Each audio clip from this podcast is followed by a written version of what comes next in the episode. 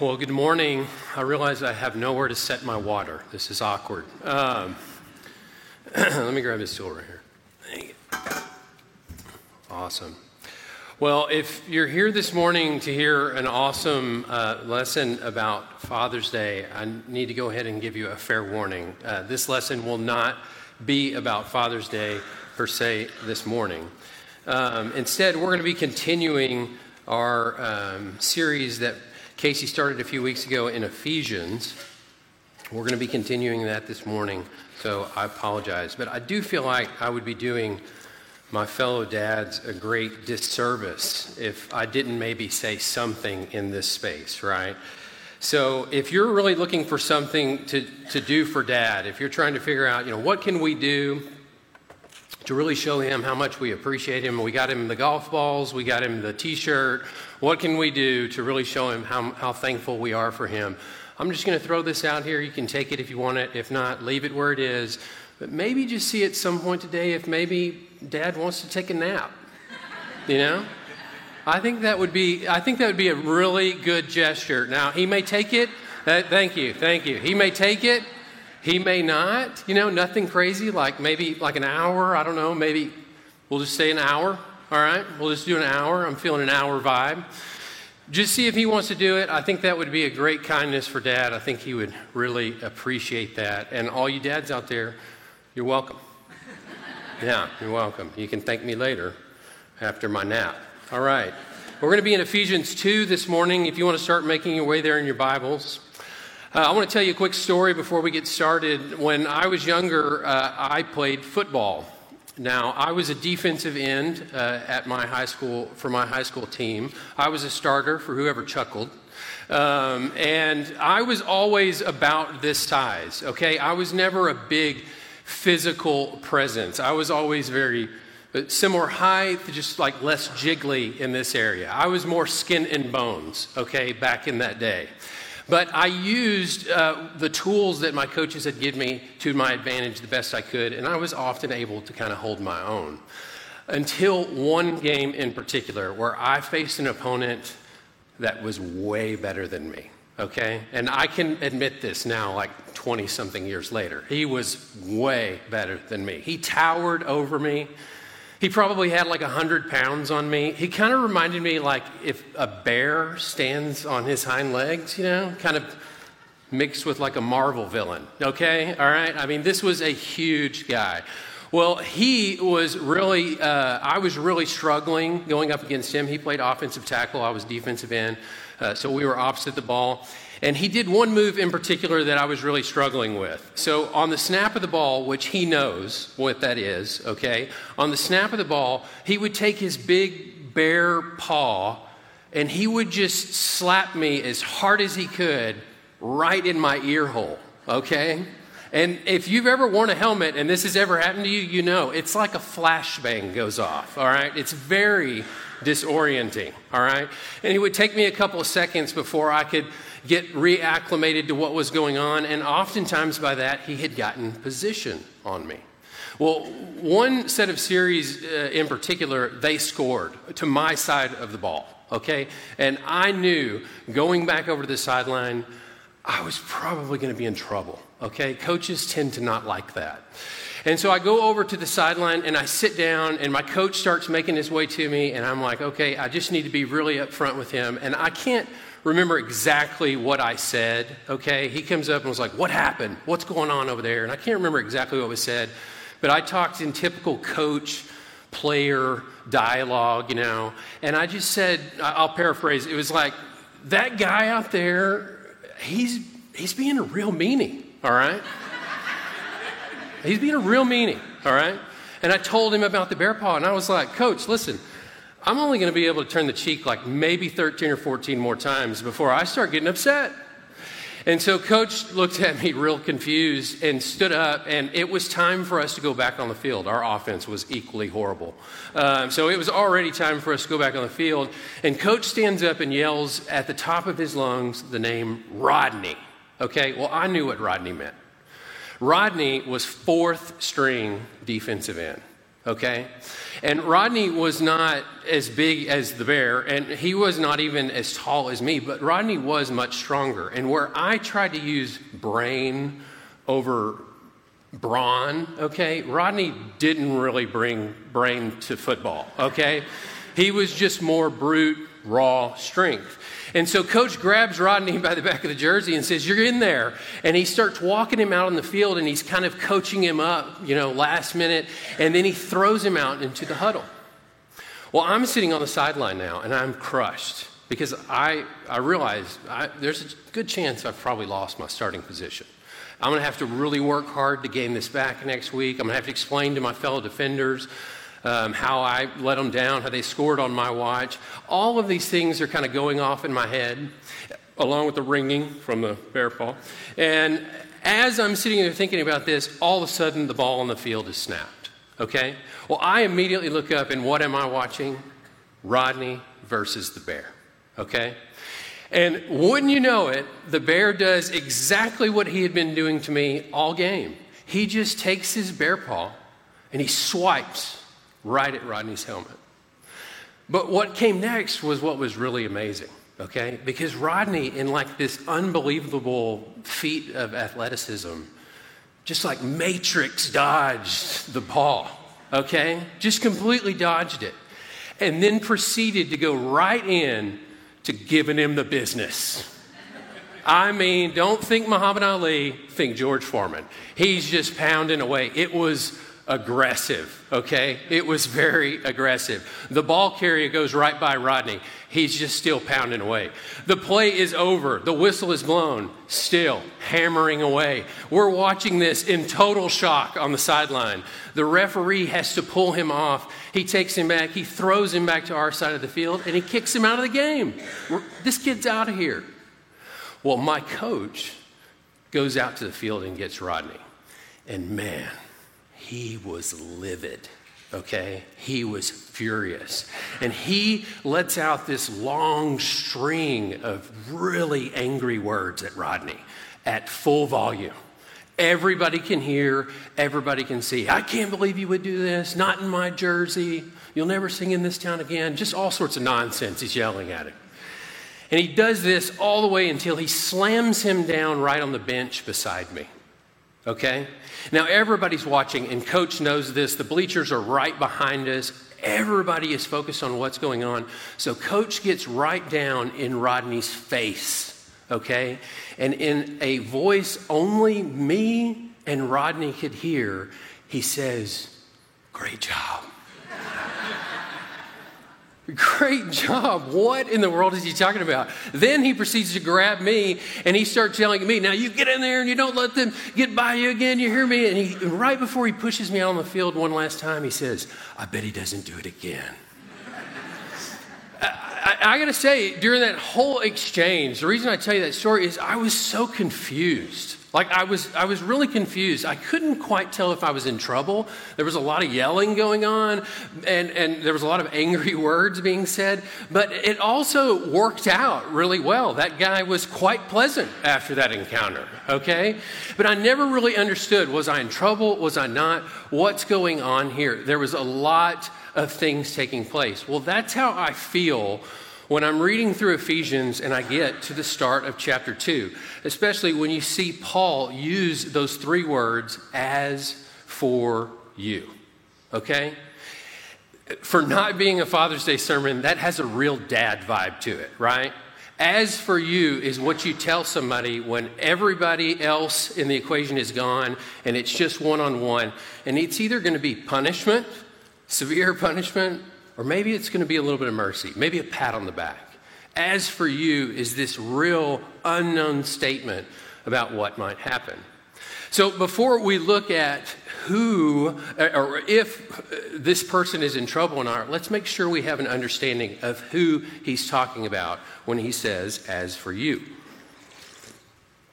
You can find this peppered throughout chapter one. So I don't want to spend a lot of time here. We've got a lot of ground to cover this morning, but let's just take a quick look Chapter 1, verse 1, if you're following, he says, Paul, an apostle of Christ Jesus, by the will of God, to God's holy people in Ephesus, the faithful in Christ Jesus. He describes this two ways there, or he describes his audience in two ways there. He says it's God's holy people and the what? Faithful. Right off the bat, Paul is kind of saying, hey, this is a different message. This message is not necessarily for everyone. This message is more geared towards those who are already faithfully following Christ. Now, you may say, well, Allen, what doesn't he say it's directed to Ephesus? Doesn't it mention Ephesus in there? Yes, but you know what was something interesting I found out in looking at this? Early manuscripts of the book of Ephesians oftentimes had a different church name in that spot. Sometimes they didn't even have the word Ephesus at all. And I think what is interesting about that is Paul was maybe writing this to a broader audience, not to a specific church. But also, other churches are hearing what Paul is saying and thinking, hey, why can't that be us? Uh, we're faithful, we're, we're holy. What other words does he use? Look over in uh, verse, let's see, verse 11 of chapter 1. In him we were also chosen, having been predestined according to the plan of him who works out everything in conformity with the purpose of his will. That's a follow up from what he said in verse 4. For he chose us before the creation of the world to be holy and blameless in his sight. Paul is also adding a little bit of ownership to this message. We are the chosen. This is not he who has an ear, let him hear. This is a specific message to a specific group of people, God's holy people, God's faithful, the chosen. He also included, where did he get that phrase, you know, chosen? He, Jesus said that to his disciples. Uh, John 15 in verse 16, he said, telling the apostles, You did not choose me, but I chose you and appointed you that you might go and bear fruit, fruit that will last. And so, whatever you do and ask in my name, the Father will give you.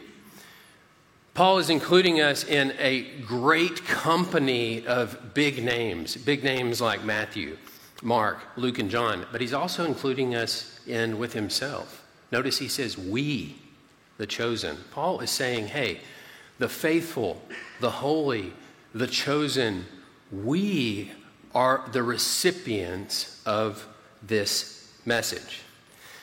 And I ask, is that us? Are, are we the faithful? Are, are we God's holy people? Are we set apart? Do we feel like we're the chosen? I, I, think, I think that we are. I think we fit that. But I guess if you were going to put one word on it, it would be the church. He's speaking here to the church. Why? At the end, look in verse uh, 22 and 23 why uh, of chapter 1. Why would he say, And God placed all things under his feet and appointed him to be head over everything for the church, which is the body, the fullness of him who fills everything in every way? He's saying Christ is the head of the church. Which is his body. Now we're going to talk about the body. This is you guys. This is a message for you. And so I think what Paul is trying to set us up for and is trying to say here is really two things. One, this is kind of intended for a mature audience, okay? I lose sight of scriptures sometimes because I think, oh, well, that's for people who don't understand Christ. You know, when Paul talks about all the powerful things that God has done in Jesus in chapter 1, and even when he's talking about what we're going to talk about today, being made alive in Christ, I feel like oftentimes I'm like, well, that's for people who don't really know Christ to understand. The same thing happens at the end of Ephesians. In chapter 6, he talks about this armor of God. Do you know when I heard messages about the armor of God a lot? When I was young, before I came to know Christ. Okay? You know when I don't hear about putting on the armor of God a lot? Now. I mean, I hear it and I see it sometimes, and I read this scripture myself, but we don't remind Christians sometimes that, hey, there is a message for you that you can draw out of this. But I also think he's saying this is for intended for mature audiences for another reason, and that is because uh, don't get me wrong. I don't want to sit here and say, Allen, oh, so you're saying no one else can read this? Uh, the world cannot read Ephesians because of this? That's not what I'm saying. This message is for all, but it's intended for us. And I think the reason is, is because people who aren't faithful, holy, chosen followers of Christ, people who aren't that, might not be able to understand some of the things he's about to tell us here in chapter 2. We'll talk more about that here in a second. So now that we understand who he is talking to, that he is talking to us, his church, let's see what message he has in store for us. I guess let's find out if we are in trouble or not.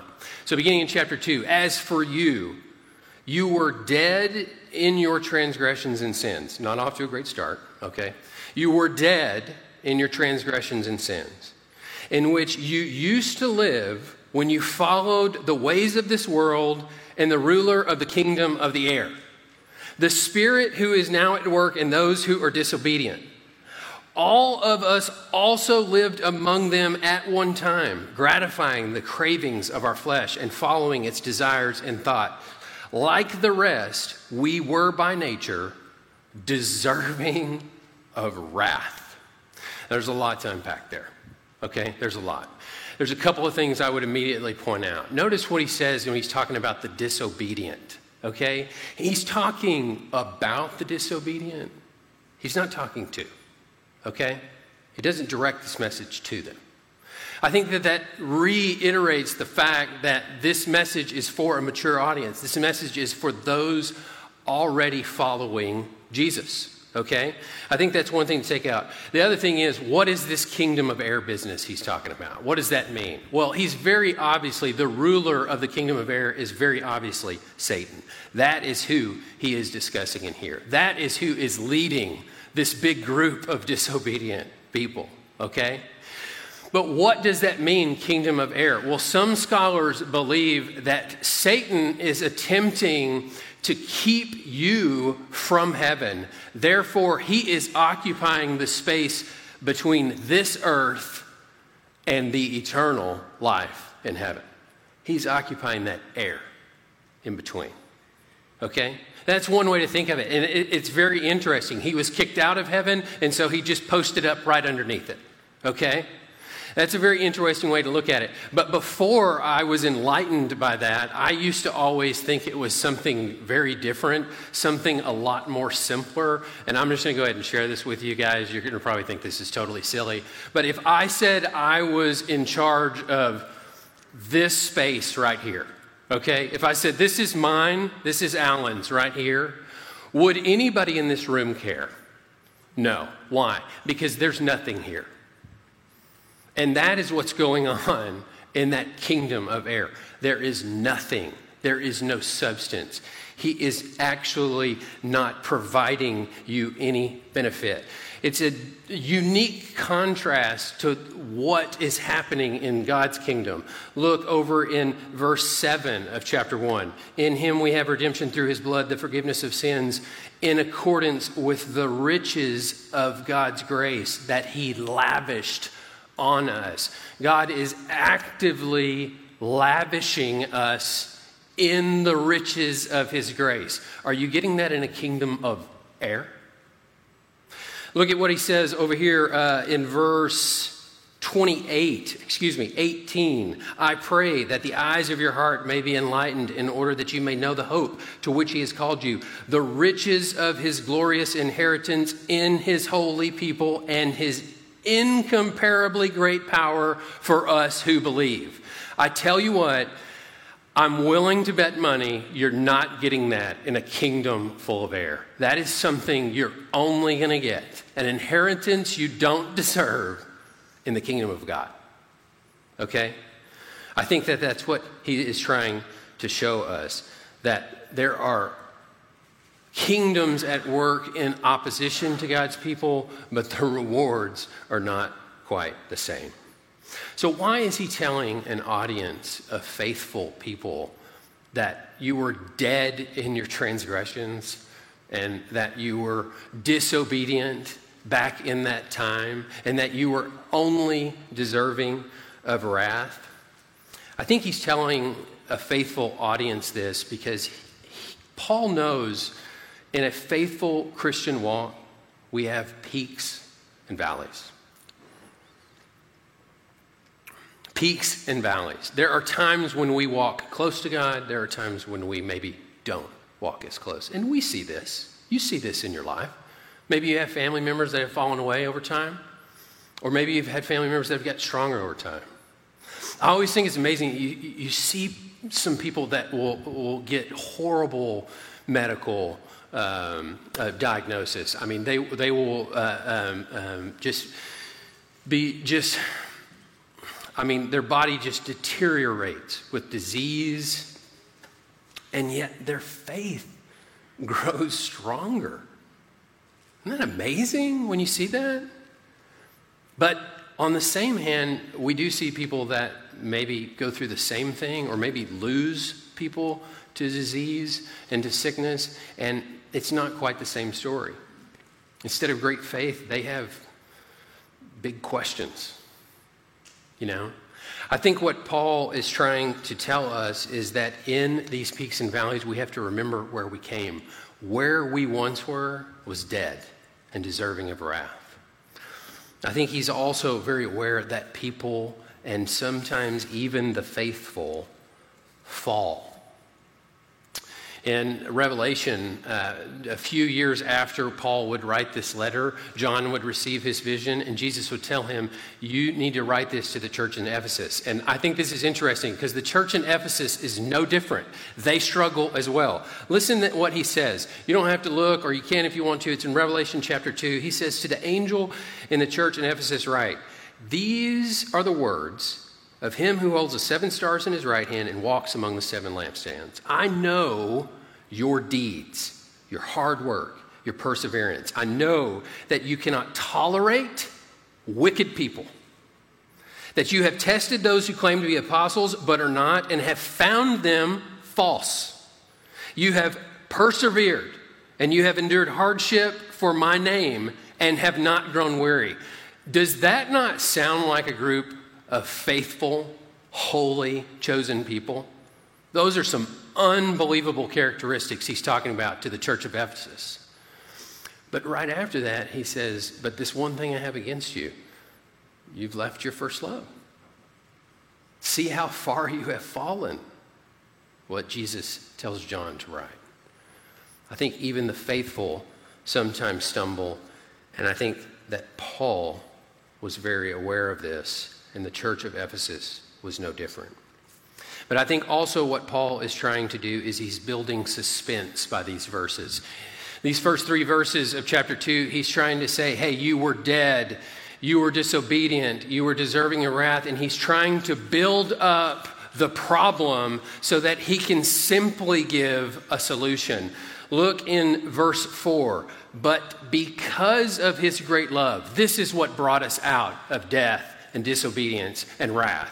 Because of his great love for us, God, who is rich in mercy, made us alive with Christ, even when we were dead in our transgression. It is by grace that you have been saved.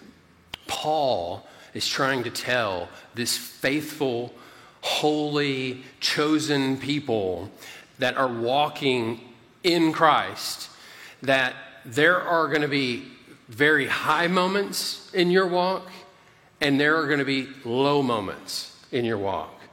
But at the lowest point in Christ, you're still more alive than you ever were without it. At the lowest point in Christ, you are still more alive than you ever were without Him. Who can speak those words? Who has the strength and the knowledge to say that? Paul. Who has every right to question where God's walk has brought them than Paul, who likely writes this letter from prison? Boy, I, guess if if there was ever a time to evaluate where you've come from and where it's brought you, it's when you are chained as an innocent person among guilty men. And there's a good chance you'll never see the light of day again. What does Paul think? Not that I was better off before, that I was only alive when my faith in Christ began. I think that's a very powerful, powerful message that he is trying to send to the faithful, the chosen, and the holy people of God. I think he's also stating a very important key element that is found in verse 4. You notice he says he made us alive with him. You know, I used to always put my emphasis on being made alive. I thought that that was the cool part of this scripture, that we were being made alive. If you look at it, it's the verb in this long series of verses. This is the action here. We're being made alive. But it is coupled and exclusive to the fact that it is with Christ that that is done. And how? Well, we can encounter Christ in our personal walk, but we also encounter Christ as the church. This is why he talks about the body of Christ. Remember, that's what led into chapter 2. The, he is head of the church, which is his body, okay? When we come together, Christ is there. Why? Because a body can't live without a head, it doesn't work that way. So as we begin to form, Christ is there. That's why he said, Where two or more are gathered, there I will be also okay? Because when we come together as a body, that is when we are being united with Christ.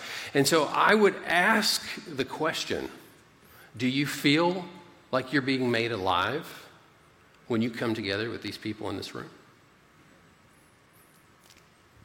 I said, it's kind of a tough question, right? Y'all want me to take a stab at it? I'll answer. I mean, not always. I mean, there's times when I come to church and it's not really making me feel that alive, but I will tell you this I have felt more alive more often recently than I had before. Because I think we are being made alive here. I think it is happening. When we see new people walk in the door, man, I'm feeling a little life in the body. I'm feeling a little life with Christ. When we see people coming back that maybe haven't been here in a while, I, am feeling alive again. I feel like He's making us alive with Him. When I hear the praise team sing a song and I just got to stop and listen because they are rocking it man, I'm feeling alive. Driving back on that Saturday morning from the men's retreat, after hanging out with a lot of people in this room that I don't get to hang out very often and don't talk to probably near as much as I should, I felt really alive driving back from the men's retreat. Now, I was exhausted. Okay? I was exhausted. There's members of the body here that snore really loud, so it's kind of hard to sleep. I'm not going to say any names, but you know who you are, okay? I was exhausted, but man, I really felt alive driving back after that weekend. And let me just add the post men's retreat nap was awesome. It was epic. It was epic. I was feeling alive. I'm going to tell you another time I felt alive. I felt alive last week watching Robert and Landon standing in at baptistry, watching all these kids sitting on the front row and all these kids sitting on the ground, I felt alive. I felt like we were being made alive right then in Christ. I think Paul understands that we need to be reminded sometimes as the faithful that we're not just meant to just serve and die here and that everything comes later. He is actively making us alive in Christ now. How much more will there be later?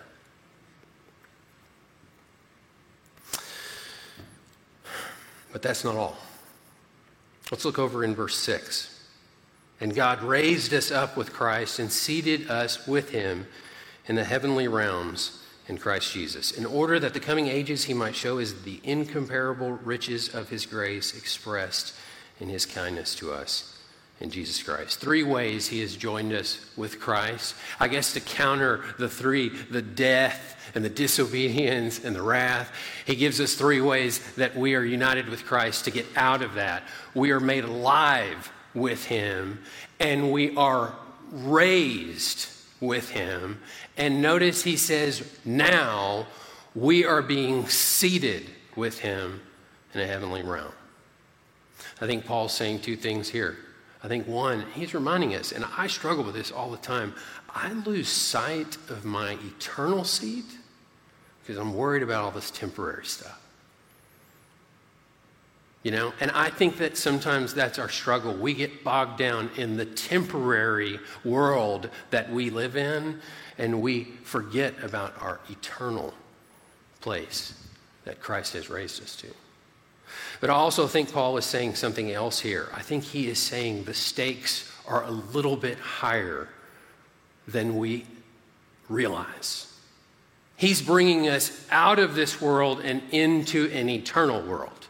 Okay? He's taking us into a spiritual level by our alive and being raised with Christ. He is taking us to a higher plane. And what's interesting is that kingdom of air that's trying to separate you from heaven, God, Paul is telling us that God has just already put us above that. And he has seated us with Christ, who, if you look in verses 22 and 23, what did it say he did? He put all things under his feet. He has put us into in the midst of a spiritual war. And, and I think that that's a huge undertone in Ephesians. I think it's talking a lot about spiritual warfare, and I, you can see that in Ephesians 6 when he's talking about armor of God. Why would he tell us to put on armor of God? Because we're fighting a war. But he's also saying you have been given the tactical advantage of the highest ground. Okay? And I don't know a lot about war and battles and all that. I'm a gamer, okay? And in games, if you're lost or you don't know what's going on or you're fighting Darth Vader in the Galactic Empire, wherever you're at, strategically, it's always better to have the high ground because you have a better view of what's going on and a better view of your opponent. And I think what he is saying here is you have been placed in that. Why would James say, resist the devil and he will flee from, you? Because the devil will not attack you if you're sitting in your proper seat. He will not attack you if you have the high ground and you're seated with Christ because he knows there's no way he can win. I guess his only tactic is to get you to give up your seat. We're not just standing on some rock traveling through space, we are seated on high with the Lord of creation and the Prince of Peace. And I think that's what those who don't know Christ might have a hard time understanding. Because if you don't know Christ and the power of his rising, then you don't realize how you are being raised up and you don't realize where your seat actually is. If you don't know what he did on the cross, you can't know what he's doing right now in your life. And I think that that's why Paul sends this message to a mature audience. It is because of our faith in Jesus that we were taken from what we were then, and because of his great love, we have been made to sit where we are now. Paul uses this structure in this passage of then versus now. And when you look at it, he's kind of brought balance back to it, how we were versus how we are now. But then he goes into uh, you know this passage because once you realize that it's all been put together, then what now, right? And he goes into this passage to explain. And, and the initial question might be, well, what is the cost of this? What is the cost of being made alive? And I think that's what Paul thinks his audience is immediately going to ask what is the price tag on this? And that's why he immediately goes into this answer. Verse 8 For it is by grace you have been saved through faith. And this is not from yourselves, it is the gift of God, not by works, so that none can boast. Did you hear that? It is a gift. It is a gift. I mean, not only did you not ask for it, you couldn't have afforded it anyway. But God, in His great love for us through Christ, gave us a gift. And that's why He finishes up this passage calling us God's handiwork. Because there is no more beautiful picture he could paint than to take you where you were then and transform you into what you are now through his great love and through the sacrifice of his son. There's no greater portrait that can be pictured that, that can be painted than what he has done in you. But yet he has done it in us all. Has chosen is faithful, His church. We are His mighty handiwork. And sometimes I think I don't always look at myself as valuable as Paul is telling me I am. But there's one other thing, and Paul finishes up with one very specific um, reason that this is all take place. Uh, because why did God give us this great gift? And why did God do this transformation in us from how we were to how we are now? Why is He continually doing it? Because it says in verse 10 For we are God's handiwork, created in Christ Jesus to do good works, which God prepared in advance for us to do. Paul is telling us that he has saved us through his great mercy and his great grace. And he has set us aside in Christ and has given us life to help him do that work again. And I leave you with that thought this morning. What is his great work? Paul tells us that uh, he has prepared in advance for us. You are moving right now on a trajectory that you will be intercepted by a possible good work that God has deliberately put you in path of. What is it? What is doing his good work? You know, is it sharing our riches with someone who doesn't feel as rich?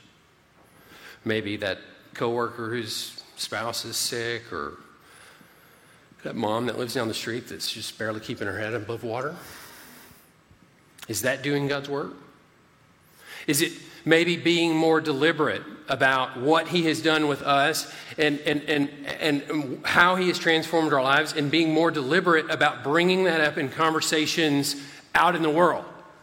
And telling coworkers or classmates or maybe even family, hey, let me just tell you just for a minute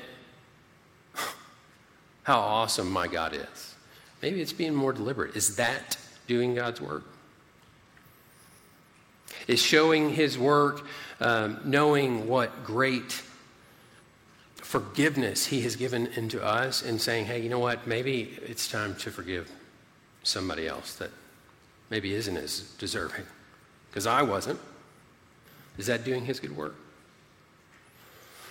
Maybe it's taking somebody who is not very deserving, and maybe it's, you know, they haven't even really asked for it, and, and saying, you know what, today you look like you could use a nap. I'm just throwing it out there. I was actually making sure you guys were still awake. So I'm going to ask the praise team to come out here. That is my challenge for you. Look for opportunities to do his great work. I, challenge you to open up your heart for opportunities for God is making you alive. And I hope that as we go through Ephesians, you start to see more. Paul gives us a great base here to go off of, and we're going to see some great things moving forward. I believe our prayer team may be making their way to the back, um, and I'm just going to encourage you real quick. The praise team is going to sing a song. We're all going to stand up here in just a second.